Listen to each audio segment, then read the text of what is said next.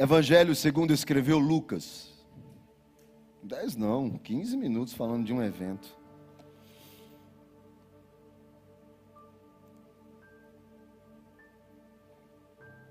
Evangelho segundo escreveu Lucas. Capítulo de número 4. Abra e fique aí e ainda não olhe. Se trouxe o celular, conecte em seu sabre de luz. Lucas capítulo 4. E deixe aberto. Versão revista atualizada RA, RAA, atualizada de Almeida. e deixei. Todos acharam, amém?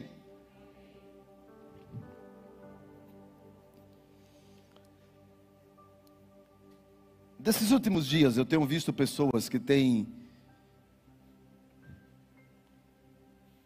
aberto o coração para mim e dito que querem servir a Deus, mas não conseguem. Talvez você seja uma delas, quem está em casa seja um deles, dessas pessoas que, por mais que desejem seguir a Deus, tropeçam em seus pecados e, e falham e param pelo meio do caminho. Pessoas que um dia foram foram crentes tão autênticos, tão cheios de Deus, e que sabem o que é a presença do Espírito Santo, anseiam pela presença do Espírito, mas muitas vezes terminam longe do caloroso abraço do Espírito. Pessoas que, que sabem a verdade, sabem onde devem estar, sabem o que devem fazer, mas não conseguem, tropeçam. E essas pessoas muitas vezes me perguntam, pastor, o que fazer? Talvez essa mensagem seja a resposta para essa pergunta. Sempre quando eu estou conversando com essas pessoas que em suas fraquezas fraquejam e não conseguem voltar mais, quando eu converso com elas, eu percebo e acabo muitas vezes fazendo uma pergunta. professora Leonor pergunta também às vezes as mesmas coisas, uma, usando uma outra frase. Ela pergunta: O que é Jesus para você? E eu pergunto: O que está dentro do teu coração?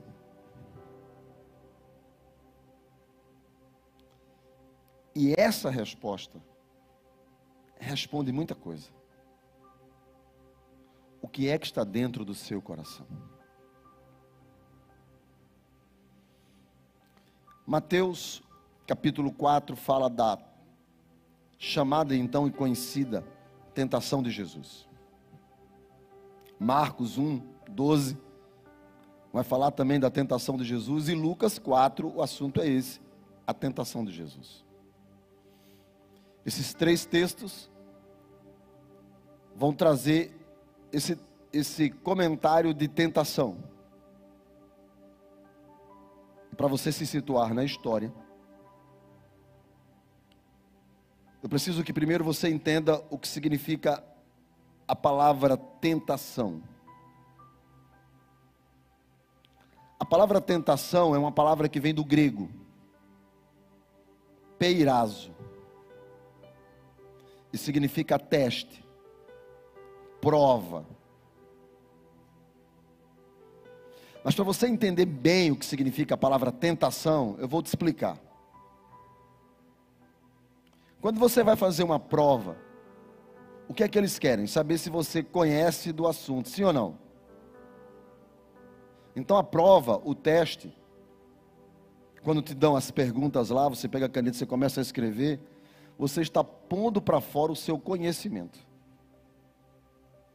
Você põe para fora o seu conhecimento. Então a prova ou o teste é para saber o conhecimento que você tem.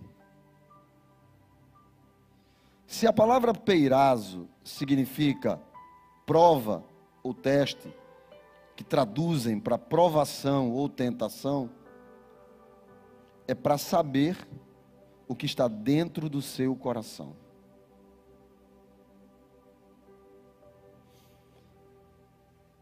Quando você faz uma prova, você faz um teste, e você recebe uma nota, você pode, se você filar, enganar até a professora que vai dar uma nota lá, o professor que vai dar uma nota. Mas você sabe que você não tem aquele conhecimento que você filou. Por isso que tentação não é para que o professor saiba se você sabe. Porque Deus te conhece por dentro. Mas é para saber se você mesmo sabe o que está dentro do seu coração.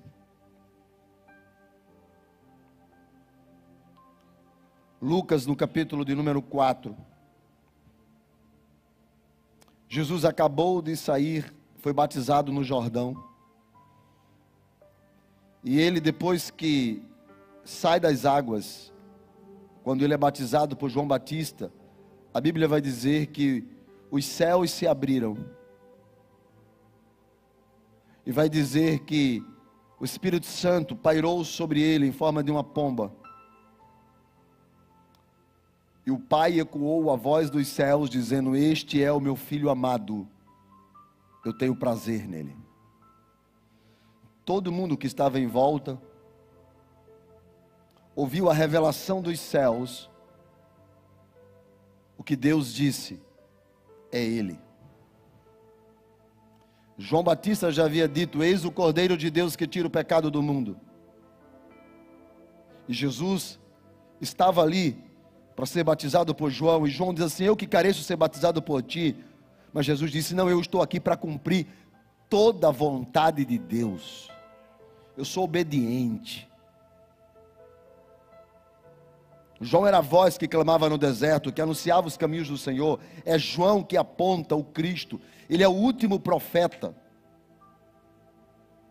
Jesus está debaixo da autoridade de João, que apresenta Jesus ao mundo e diz: Não sou eu que sou o Messias, mas vem um que vem depois de mim, que é muito mais poderoso do que eu, e ele vai batizar com fogo e com o Espírito Santo e eu não sou nem digno de atacar as sandálias, de atar as sandálias dos seus pés. E quando Jesus aparece, João diz a ele: os céus se abrem, Jesus está repleto da glória de Deus, pronto para começar.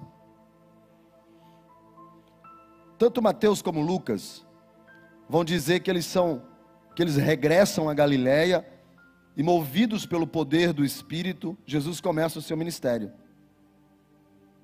Sua fama percorre todas as cidades. Mas antes dele voltar para Galiléia, saindo do Jordão, que estava no deserto da Judéia, ele para em umas montanhas, que são as chamadas montanhas da tentação. E Mateus vai dizer que é o Espírito que o coloca lá no deserto para que ele seja tentado. Hebreus 4,15 vai dizer que nenhum sumo sacerdote se compadece de nós, e se compadecer é entender o inadmissível. Nenhum, somente Cristo, porque ele foi tentado em tudo Hebreus 2,18. E tanto 4,15 como 2,18, quando falam da tentação que Cristo suportou, diz: Ele suportou, por causa disso, Ele está disposto a nos socorrer nas nossas fraquezas e nas nossas tentações. Ou seja, Ele está disposto a nos socorrer quando nós formos provados. E o que é essa prova? Tentação. Que faz muitos caírem, que derruba muitos, que fazem com que alguns não consigam continuar avivados, crentes, servindo, fiéis a Deus. Que tentação é essa? Deuteronômio capítulo 8, versículo 2,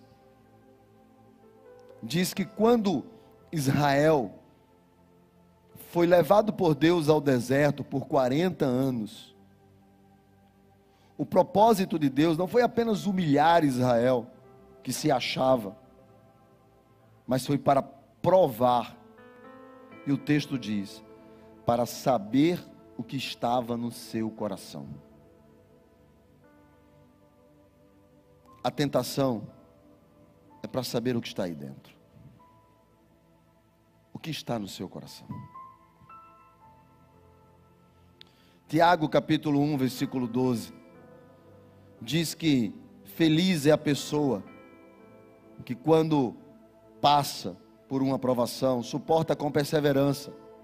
E provação é peirasmos, a mesma palavra de onde vem peirazo. Prova, tentação. Diz que essa pessoa, depois que ela consegue passar e é aprovada, ela recebe uma coroa de glória. Deus a honra, porque ela conseguiu passar e suportar a provação ou a tentação. E no verso 13 de Tiago diz assim: Ninguém diga, sou tentado por Deus. Porque ele diz: Deus não pode ser tentado e nem tenta ninguém. Por que, que Deus não tenta ninguém? Porque Deus já sabe o que está no seu coração. Ele não precisa fazer prova, tirar do seu coração, porque ele já sabe o que está aí. E por que, que Deus não pode ser tentado? É porque nós sabemos quem Deus é, porque como Ele é Espírito, Deus não é hipócrita, Ele não se apresenta de um jeito e dentro é outra coisa, não.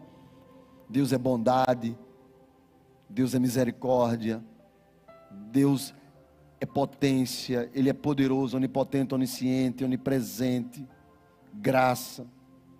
Então Deus, Ele é, não precisa provar o que Ele é. Por isso, que essa prova e esse teste, essa tentação, que Jesus foi levado ao deserto, é porque ele vai começar um grande ministério. Ele vai dar início no poder do Espírito. Lucas 4,14, no poder do Espírito, ele vai dar início a todo o projeto que todos os profetas disseram. Mas antes disso, é preciso saber o que está dentro do seu coração. Não para Deus que já sabe, para Ele mesmo. Por isso que o capítulo 4, o versículo 1, diz assim: de Lucas. Jesus cheio do Espírito, diga cheio, cheio do Espírito Santo, Olha para ele. Cheio do Espírito Santo. Voltou do Jordão e foi guiado pelo mesmo Espírito no deserto. Durante 40 dias, sendo tentado pelo diabo. Nada comeu naqueles dias, ao fim dos quais teve fome. Versículo 3. Disse-lhe então o diabo: Se és o filho de Deus, manda que esta pedra se transforme em pão. Mas Jesus, versículo 4, lhe respondeu: Está escrito, não só de pão viverá o homem. Só até aí. Observe que os três evangelhos dizem que ele é levado ao deserto, ele está passando por essa tentação do diabo, provando ele, para saber o que está dentro do seu coração no deserto. Por que deserto? Porque no deserto ninguém é hipócrita. O diabo não tenta a gente na igreja, às vezes até tenta. Mas aqui é um ambiente muito saudável, só de crente. Parece que você olha para a cara de alguém, só tem santo. Quer ver? Quer ver um santo? Quer ver um santo? Olhe para a pessoa que está do seu lado. Quer ver alguém mais santo do que essa pessoa que está do seu lado? Olhe-se no espelho.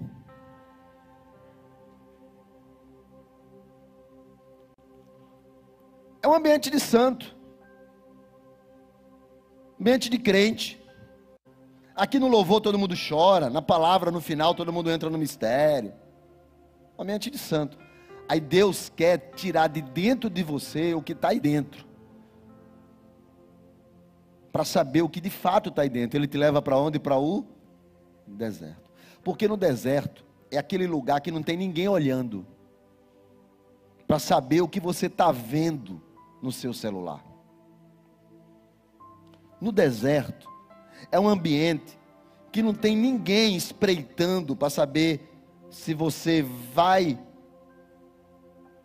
dar ouvidos ao diabo ou não. Só está você no deserto. Ninguém manda uma mensagem no Instagram, queridos, amanhã eu estarei pecando publicamente. Não, ninguém faz isso. As pessoas pecam em secreto. Falam de você pelas costas. pegam o que não é delas pelas costas, no secreto. Vão para lugares que não é para ir, sem que ninguém saiba, e mentem para onde estão indo. E vão para lugares cujas pessoas que estão ali nem sabem que você é crente. Por quê? Porque os outros olham para você e veem uma coisa: mas quando você está ali no deserto, você bota para fora o que está dentro. Bota para fora o que está dentro. Deserto é ambiente para trocar Deus pelo desejo da carne. Deserto é ambiente para pecar. Deserto é lugar para botar para fora aquilo que há muito tempo está guardado, mas a imagem de crente te cerca. Então o Espírito leva Jesus para o deserto. Diz assim: fica aí sozinho para descobrir o que está dentro do teu coração. Porque só você, sozinho, vai saber o que está dentro do teu coração. Mas no capítulo 4, no versículo 1, o texto começa assim: Jesus cheio, diga cheio. Uau. Um copo cheio na boca. Tem espaço para colocar mais água, sim ou não? Se botar, transborda. Então o texto diz: Jesus cheio. Deixa no versículo. Jesus cheio. Cheio do Espírito. Quando você está cheio do Espírito, não tem espaço para mais nada. Quando você está cheio do Espírito, te fazem raiva, você nem liga. Quando você está cheio do Espírito, apontam um dedo na tua cara, dizem tanta coisa a você, você fala assim: acabou, endemoniado, fala, acabou. Você fala, então agora eu vou orar por você. Você está cheio do Espírito não tem espaço para mágoa, não tem espaço para rancor, não tem espaço para desejos malignos, não tem espaço para pecado, não tem espaço para discussão, promiscuidade, ira, fúria. Porque você não está vazio de Deus. Porque quando a gente está vazio de Deus, todas essas coisas ocupam o nosso coração. Desejos pecaminosos, vontades pecaminosas, Aí você está cheio, cheio de Deus. Cheio de Deus não tem espaço. Não tem espaço. Jesus estava Jesus estava cheio do Espírito. Mesmo sozinho, com oportunidade para pecar, não pecou. Porque tudo que o diabo ofereceu a ele não enchia a sua alma e ele não trocou a comunhão de Deus pelas ofertas do diabo, porque ele estava cheio. A presença de Deus ali, a presença. Só que ele estava cheio de Deus e cheio do Espírito Santo. Quem está fora não vê, porque essa é uma condição da presença dentro. Aí o texto diz assim: durante 40 dias, quantos dias? Durante 40 dias, tentado pelo diabo, nada comeu. Marcos e Mateus vão dizer que ele jejuou. Foi 40 dias de jejum, irmão. 40 dias, nada comeu, nada bebeu, 40 dias de jejum. Quando Moisés fez isso, viu Deus que entregou as tábuas da lei. Quando Elias fez isso, saiu da caverna e Deus deu a ele uma direção. Quando se jejuma, Deus fala. 40 dias, irmão, ali, Jesus está ali.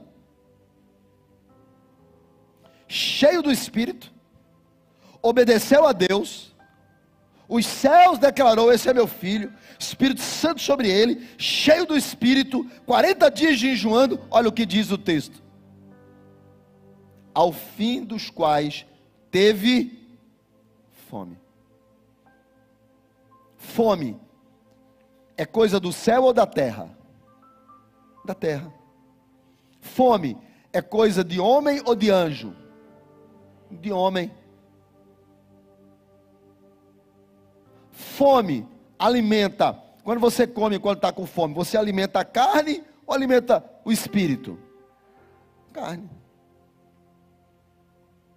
Jesus teve fome. Por quê, pastor? Porque era homem. Mesma natureza humana, minha e sua. Cheio do espírito, 40 dias de jejum. Isso não impediu que o diabo fosse tentá-lo. Porque o diabo não viu o que estava por dentro, que só quem vê é Deus. Mas o diabo viu que ele estava com fome, e fome é coisa da terra. O diabo sente cheiro de carne, não sente cheiro de espírito, sente cheiro de carne. Por isso que dizem que quando Daniel disse: Vou continuar orando, mas vão, vão jogar tu na cova dos leões. Os leões estão com fome, não comem carne há muito tempo. O pessoal brinca, dizendo que quando jogaram Daniel na cova dos leões, os leões cheiraram e não sentiram carne de, cheiro de carne, sentindo cheiro de santo. Aí, não, não, não tem carne aqui. Só tinha espírito. Quando tiraram Daniel, que jogaram os inimigos de Daniel aos leões, disse que os caras não estavam nem chegando, só abriram a porta, não precisou nem chegar no chão. Quando os caras foram jogados, antes de cair no chão, os leões, carne! O diabo sente cheiro de carne. Jesus está com fome. O diabo disse: É aí que eu entro na história. Disse-lhe então o diabo: Por que tu não transforma essas, essa pedra em pão? Jesus está com fome. O que é que mata a fome? Comida. O diabo não disse para Jesus: transforma essa pedra numa carruagem. Ele não precisava sair dali. Transforma essa pedra num cobertor. Ele não está com frio. Ele está com. O diabo trabalha na necessidade da tua carne. Sabe onde é que o diabo trabalha? Na necessidade da tua carne. Se você alimenta com os olhos a carne, o diabo vai trabalhar nela. Se você alimenta os ouvidos com os teus ouvidos a tua carne, o diabo vai trabalhar na tua carne na tua necessidade. É onde o diabo trabalha. As tuas amizades colocam o que na tua cabeça? Que faz você imaginar coisa. É aí o que o diabo vai trabalhar, na tua necessidade. O diabo trabalha na sua necessidade. O diabo vai trabalhar naquilo que você tem desejo vontade. Por isso que Tiago diz: nós somos tentados pela nossa própria cobiça. 1,15. Ou seja, o que está dentro. Por isso que a pergunta é: o que é que está dentro? O que é que está dentro? Porque é o que está dentro que faz você pecar. Não é o que o diabo oferece, é o que está dentro. Pastor, eu caí. Não, mas você não caiu, não foi porque o diabo botou um tropeço. Você caiu porque o que estava dentro desejava o que o diabo te ofereceu.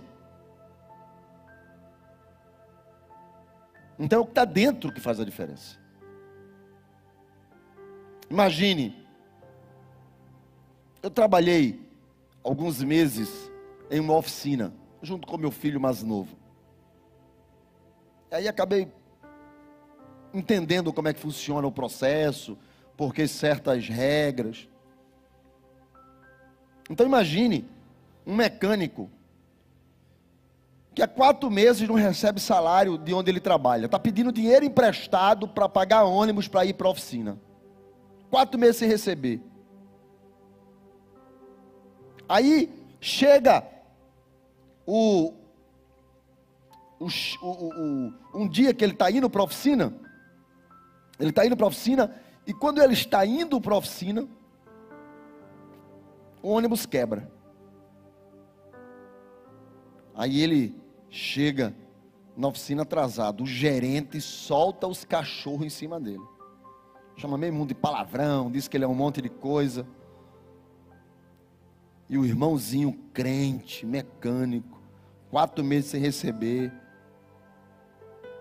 A sogra mandando fuba para não morrer de fome. Ele está por aqui. Aí ele está consertando um carro, descobre que a peça do carro é que está quebrada. Aí o cliente de lado olha e pergunta para ele: quanto é que é uma peça dessa? Ele diz assim: uma nova, similar, não falando nem original, dois mil conto. Aí o cara está de lado, olha assim, vê um carro aberto de lado. Aquela peça ali, é, cara é. Quinhentinho para tu tirar a peça dali e botar aqui. Quinhentinho. Agora na tua mão. O cara lembra que o gerente chamou ele de tanta coisa quando ele chegou porque o ônibus quebrou. Ele lembra o patrão andando de lancha domingo passado e ele quatro meses sem receber. Tu acha que o cliente vai oferecer para ele um ingresso para ele ir para o Mirabilândia para andar naquele brinquedo que caiu? Tu acha? Que o cliente diz assim: te dou, pega lá que eu te dou, eu te dou um ticket para o Mirabilândia, consertar aquele brinquedo para tu andar bem muito nele. Tu acha? que o diabo vai te oferecer o que a carne não está pedindo? O diabo só te oferece a tua necessidade. Coloca isso na cabeça. Por isso, que atenção, mulheres. Quando você acordar de manhã, que o marido ainda com sono, tiver com a mão batendo Entendeu? Aproveita o desejo de urinar. Derruba o cara. Porque quando chegar lá fora, que o diabo disser assim: toma, não tenho mais necessidade.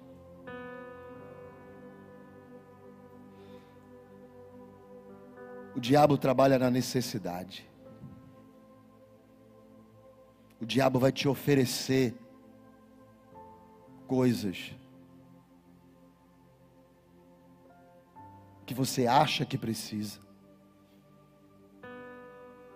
e que Deus não é capaz de resolver. Por isso que ele começa assim: se tu és, colocando dúvida na cabeça de Jesus, se tu és o filho de Deus, se tu és, tipo assim, Deus não pode resolver esse teu problema. Aí Jesus olha para o diabo e diz assim, versículo 4: Respondeu Jesus: Está versículo 4. Está está escrito: Não só de pão viverá o homem. Sabe o que é que Jesus responde? De onde vem esse texto, Deuteronômio? Não só de pão viverá o homem. Jesus responde para o diabo: Para viver, eu não preciso de carne, de pão. Deus me basta. Eu só preciso da comunhão. Eu só preciso da minha relação. Eu só preciso daquele que é o meu Senhor. Eu não preciso de mais nada para viver. Para viver, eu preciso da presença dEle dentro de mim. E eu não trocarei esta presença do seu Espírito por um pedaço de pão. Eu não troco Deus pela carne. Eu não troco Deus pelo pecado. Eu não troco Deus por nada. E ele diz: Está escrito. De que é que adianta pão se faltar Deus? De que é que adianta pão se faltar Deus? Quem está comigo, diga amém. Por isso que Jeremias 15, 16 vai dizer assim: Achando as tuas palavras, logo a comi. Na Bíblia viva, é: As tuas palavras são meu alimento. É disso que eu preciso, de mais nada. Sabe, irmãos, o problema que muita gente tem caído, falta a Bíblia. O coração está cheio de redes sociais Netflix, conversa da escola, amigos que não são crentes. De que é que está cheio o teu coração?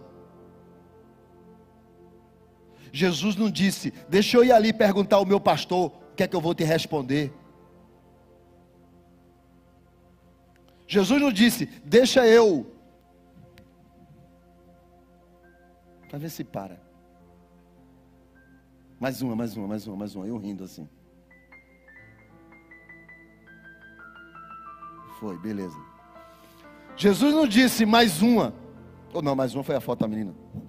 Esquece. Jesus não disse, deixa eu ir ali para ver se eu faço um curso no Irel para aprender e responder ao diabo. Segundas Reis, capítulo de número 22, não precisa colocar. Fala que um rei chamado Josias assume o trono. E ele é um cara crente, um jovem crente. Então ele quer organizar ali. Ele quer organizar. E nessa organização, irmãos, que Josias está fazendo, ele tira uma grande oferta com a nação de Israel e manda a oferta para o templo, através de um dos seus funcionários, Ilquias. E quando a oferta vai para o templo, o Quias entrega o dinheiro e os sacerdotes assim, o Quias, eu achei, eu estava arrumando o templo, fazendo uma arrumação aqui no templo, e eu achei o livro da lei, a Bíblia, que estava perdida aqui no templo. Leva para o rei. A Bíblia perdida dentro da igreja.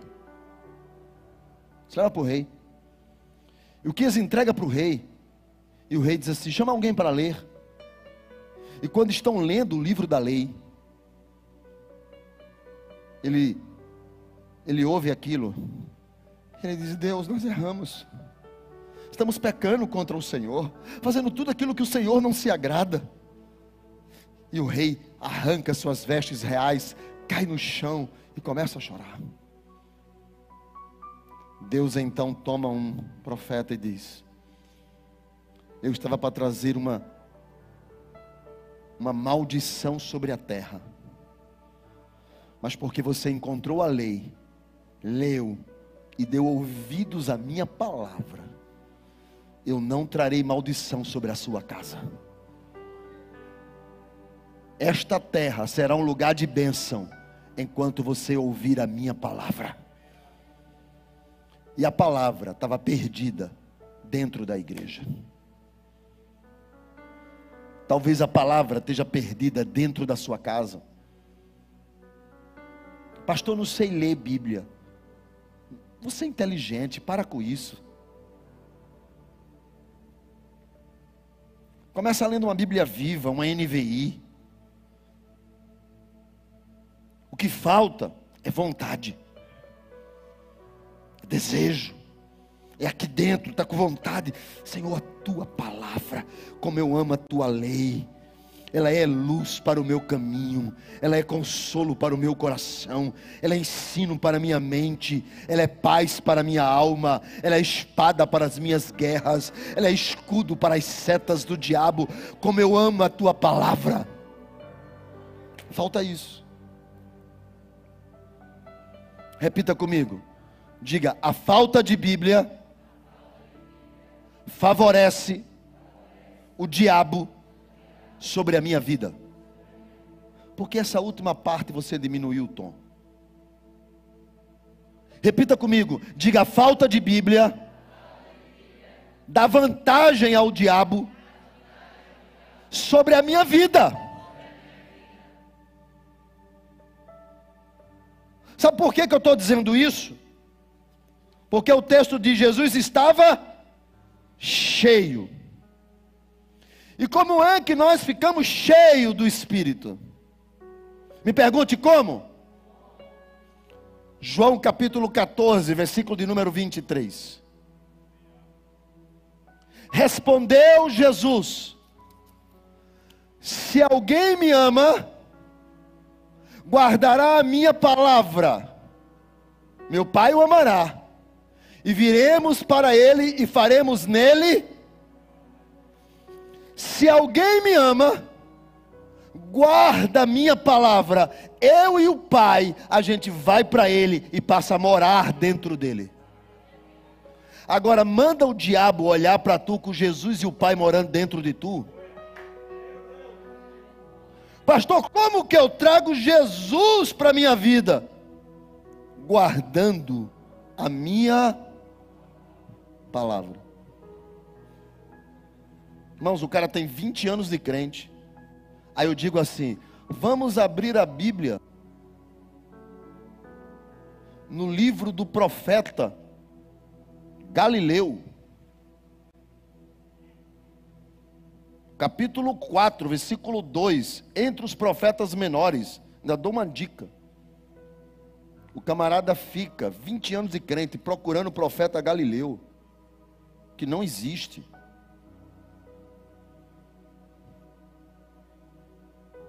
Porque não lê Bíblia. O diabo diz: está com fome? Tô. Vou trabalhar na tua necessidade, no teu desejo, naquilo que você quer. Faz. Tu, tu és crente mesmo? Sou. Crente de verdade? Sou. Então Deus é contigo, é. Então faz essas pedras virarem pão. Jesus diz: está escrito. Bíblia. Eu não preciso de mais nada a não ser a presença do Senhor. Eu não preciso de pão. Deus me satisfaz, Ele me sacia. Somente Ele, mais nada. Sabe o que é que o diabo faz? Muda de assunto. Porque o diabo dizia assim: vamos conversar ainda sobre fome. Mas não, ele muda de assunto. Olha o que é que ele faz. Ele diz: mas Jesus lhe respondeu: está escrito, não só promoverá o homem. Aí ele diz assim: aí o diabo muda a estratégia. Versículo de número 5. Elevando-o, colocando ele em cima do, do, de um monte alto, mostrou-lhe em um só momento, mais veloz do que a 5, do que, do que velocidade 5G, do que a internet 5G. Num só momento, mostrou a ele todos os reinos do mundo. Todos os reinos do mundo. Irmãos, o diabo trabalha, você não sabe como. Você pensa que é uma besteira. O diabo sabe trabalhar. Sabe trabalhar, o diabo. Ele pega Jesus, num só momento, não sei que velocidade é essa. Do reino espiritual, ele coloca Jesus em cima da montanha mais alta e mostra para ele em um telão só todos os reinos do mundo. E fala para ele: "Tá vendo aí? Tudo isso daqui. Versículo de número 6.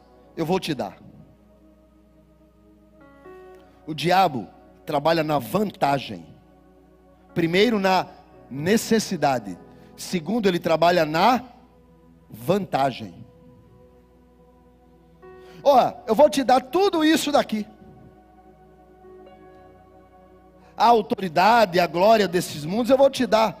Porque a mim foi entregue mentira do diabo.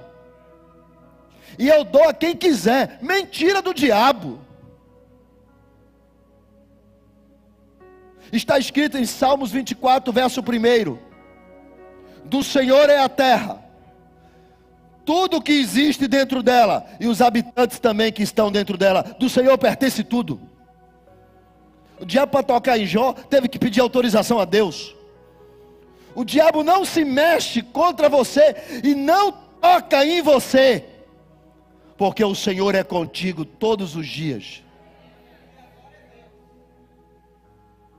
O diabo disse: Vou te dar tudo isso daqui, tudo isso aqui é teu. Os reinos deste mundo são teu. Você só precisa de uma coisa: fazer a minha vontade, me adorar, adorar, servir. Faça a minha vontade. E o diabo está oferecendo muitas coisas para muita gente dizendo: vai dar certo, encara essa, pega aquilo que não é teu, ninguém está vendo. Entra nessa, aceita a proposta, cinco minutos de prazer, seja feliz. O que importa nesse mundo é ser feliz. Seja feliz, o resto não importa nada. Seja feliz. O diabo está oferecendo uma felicidade que ele não pode te dar. Ele está te oferecendo um prazer que te destrói, porque Ele não pode te dar. A verdadeira felicidade está em Cristo. Não se torne escravo do diabo, fazendo coisas e pecados que te afastam de Deus. O diabo diz para ele: Olha aqui, tudo isso aqui é teu. Cai para cima, irmão. Cai com boca na panela. Agarra isso aí. Jesus disse: Está escrito, verso 8: Ao Senhor teu Deus adorarás, e só a Ele eu sirvo, trabalho e entrego o meu culto. Não existe vantagem nenhuma que me coloque no chão e me impeça de adorar. Não tem vantagem que tire a presença de Jesus de dentro de mim. Não há nada que eu troque e negocie com o diabo. Eu nasci para servir a Deus e mais nada. Está escrito. o diabo muda logo de assunto, porque com a Bíblia ele não consegue encarar. Mas agora ele vai querer usar a Bíblia. E ele entra na terceira tática dele. Primeiro, ataca a necessidade. Segundo, ele mostra as vantagens de pecar. Terceiro, ele coloca dúvida. Ele diz assim: se tu és o filho de Deus, tu és crente mesmo? Tem certeza? Deus está contigo? Espírito Santo está mesmo contigo? Porque assim, se tu és o filho de Deus, pula daqui. Não está escrito na Bíblia que ele vai mandar anjo para ficar contigo? Pula daqui. E ele coloca a dúvida. Irmãos, quantas vezes nós já não tivemos dúvida quanto à nossa fé? Quantas vezes eu já não perguntei, eu, eu perguntei a Deus, o Senhor está comigo mesmo? Porque eu, esses anos todos te servindo, batendo na porta e a porta não se abre. Aí o diabo pega isso porque ele enxerga a fome. E ele aparece soprando no meu ouvido e dizendo: Se Deus fosse contigo, tu não estava desse jeito.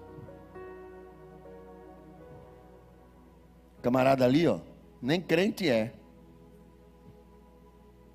Trocou de carro. Eu posso te dar um carro. O cara nem crente é. E ele tem o que tu tanto deseja. Ele tem, tu não tem. Tu é crente mesmo?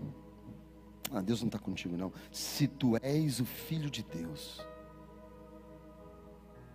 prova que Deus está contigo. Prova. Sabe, irmãos, esse é um dos piores desafios. É quando você não enxerga nada favorável. Jesus está no deserto e você não enxerga nada favorável. E o diabo está dizendo: Está vendo que tu está ferrado? Por que tu não pede prova para Deus? Prova. Prova. Tu podia estar numa condição melhor que tu está. Mas vai ficar passando nesse deserto aí por quanto tempo? Faz uma prova, bota Deus na prova. Pula para ver se os anjos vêm e te sustentam se tu és o filho de Deus? Quantas vezes nas nossas lutas não vem as dúvidas se Deus está conosco? Quantas vezes? Eu me lembro em 2017, 17, 18, eu tinha eu estava passando por uma luta muito grande, porque de repente, do nada, nós sofremos um, uma situação muito complicada. Em cima de uma rebordosa veio outra. Meu filho mais velho adoeceu. Em cima dessa rebordosa veio outra. E foi uma rebordosa em cima da outra. Um certo dia, nós tínhamos decidido, eu e a pastora, não sair mais de casa, ficar em casa. Depressão sobre todo mundo. Eu me lembro daquele dia. Eu estudo em uma biblioteca, que é a parte mais alta da casa, e eu chamo ali daquele, aquele meu lugar de encontro com Deus, do meu monte. Aquele ali é o meu, é o meu quarto de guerra. E eu disse para ela: não vou comer hoje. Você não vai nem almoçar, não? Nem café, nem almoço, nem celular, nem nada. Eu me lembro que eu coloquei um. Sempre quando eu quero falar com Deus, eu boto uma música, eu boto uns hinos. Eu fiz uma seleção de hinos e coloquei lá. Eu me sentei um pouco no sofá. Comecei só a pensar mas foi uma tristeza, a tristeza só aumentava. Eu me deitei no chão. E fiz algumas perguntas para Deus. As perguntas foram: Por que me abandonaste? Por quê?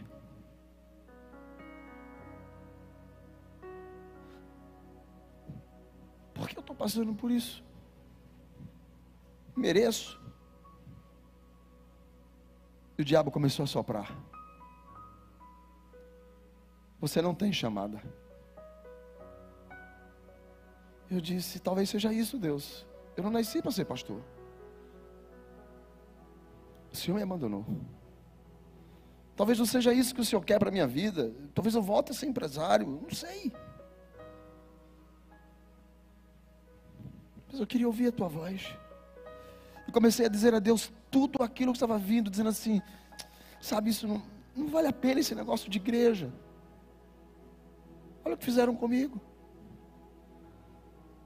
Não é melhor viver num mundão? Eu acho que eu posso ouvir o diabo dizendo: é isso aí. Isso mesmo. Concordo. Tu és crente mesmo? Porque se fosse, Deus fazia alguma coisa. Deus te dava, mas não és. E eu estava lá, sozinho, no meu deserto. Só que a prova de Deus não ter deixado eu cair ali naquela manhã. Porque as músicas que estavam sendo tocadas, de uma forma sobrenatural, elas começaram a entrar no meu coração. E aquelas músicas foram entrando no meu coração. E a cabeça tumultuada. Eu acho que às vezes minha mulher acha que eu sou doido, viu, irmão? Porque eu acordo de manhã com uma ideia, de tarde eu tenho outra, à noite eu mudei as duas, e no outro dia de manhã nenhuma das três do ontem vale mais. E nessa loucura das minhas ideias, o Espírito Santo começou a, a colocar uma música dentro do meu coração. Eu ainda me lembro da música. Era uma música do Juliano Som que dizia, que fala de. que não, não tem mais. perdeu tudo, né? Uma música que tem a ver com a morte de uma criança. E a música diz: Tu me prometestes que estavas comigo, mas aonde tu estás? E enquanto eu orava ali, Aquelas músicas foram entrando no meu coração e o Espírito Santo foi dizendo: Você ama seu filho? Eu disse: Amo. Você daria a sua vida pelos dois? Eu digo: Daria. Eu dei o meu filho por você. E você acha que isso é pouco? Você quer coisas que qualquer ser humano pode ter. Mas quanto a mim, você precisa fazer uma escolha agora. E eu, naquela tarde, já era tarde, abri meu coração e disse: Não vale a pena trocar nada nessa terra. Nenhuma riqueza, nenhum palácio, nenhuma multidão de igreja, nem cultos cheios nem C3, C4, C5, C10, C20. Nada disso importa. A única coisa que importa é a Sua presença. Deus começou a mudar a história naquele dia. Porque eu disse: você precisa tirar do meu coração toda tristeza, toda mágoa, toda dor. Porque eu preciso trocar tudo isso pela presença do teu Espírito. Eu não preciso provar nada para ninguém. Eu não preciso provar nada para ninguém. Eu só preciso do Senhor. E Jesus diz para Satanás: Não tentarás ao Senhor teu Deus. Eu não pedirei provas a Deus. O Senhor me basta. Três rapazes na boca da fornalha. O rei diz: Por que vocês não adoraram a imagem? E os três rapazes disseram: Porque nós servimos a um Deus que não nos permite nos dobrar diante de nada. E ele diz: Quem é o Deus de vocês, que é mais forte do que a fornalha, e mandou aquecer sete vezes e os rapazes disseram: Não tenho satisfação para dar para o Senhor. Mas uma coisa eu vou dizer: se Deus me livrar, me der o privilégio de sair vivo, Ele é Deus. E se eu não alcançar o que eu quero e morrer ali, Ele continua sendo o meu Deus. Porque o que estava dentro do coração daqueles rapazes era a presença. A presença. A presença. Você tem trocado essa presença por pão? Trocado a presença pelos desejos da carne? Trocado a presença por vantagens desse mundo? Pelas dúvidas da fé?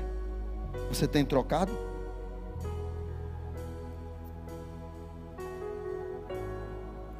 Eu te faço hoje um convite muito especial.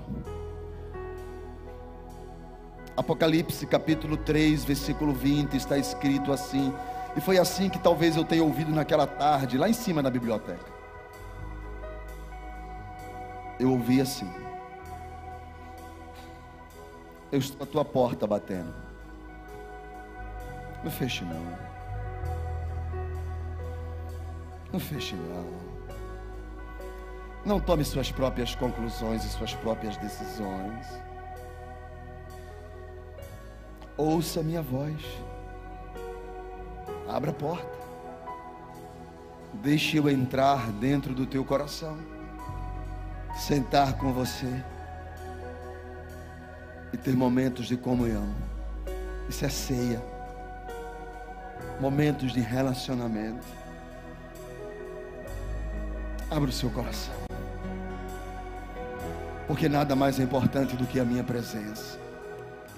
Nada mais é poderoso do que a minha presença. Nada mais é tão extraordinário do que a minha presença. Não troque a minha presença por nada.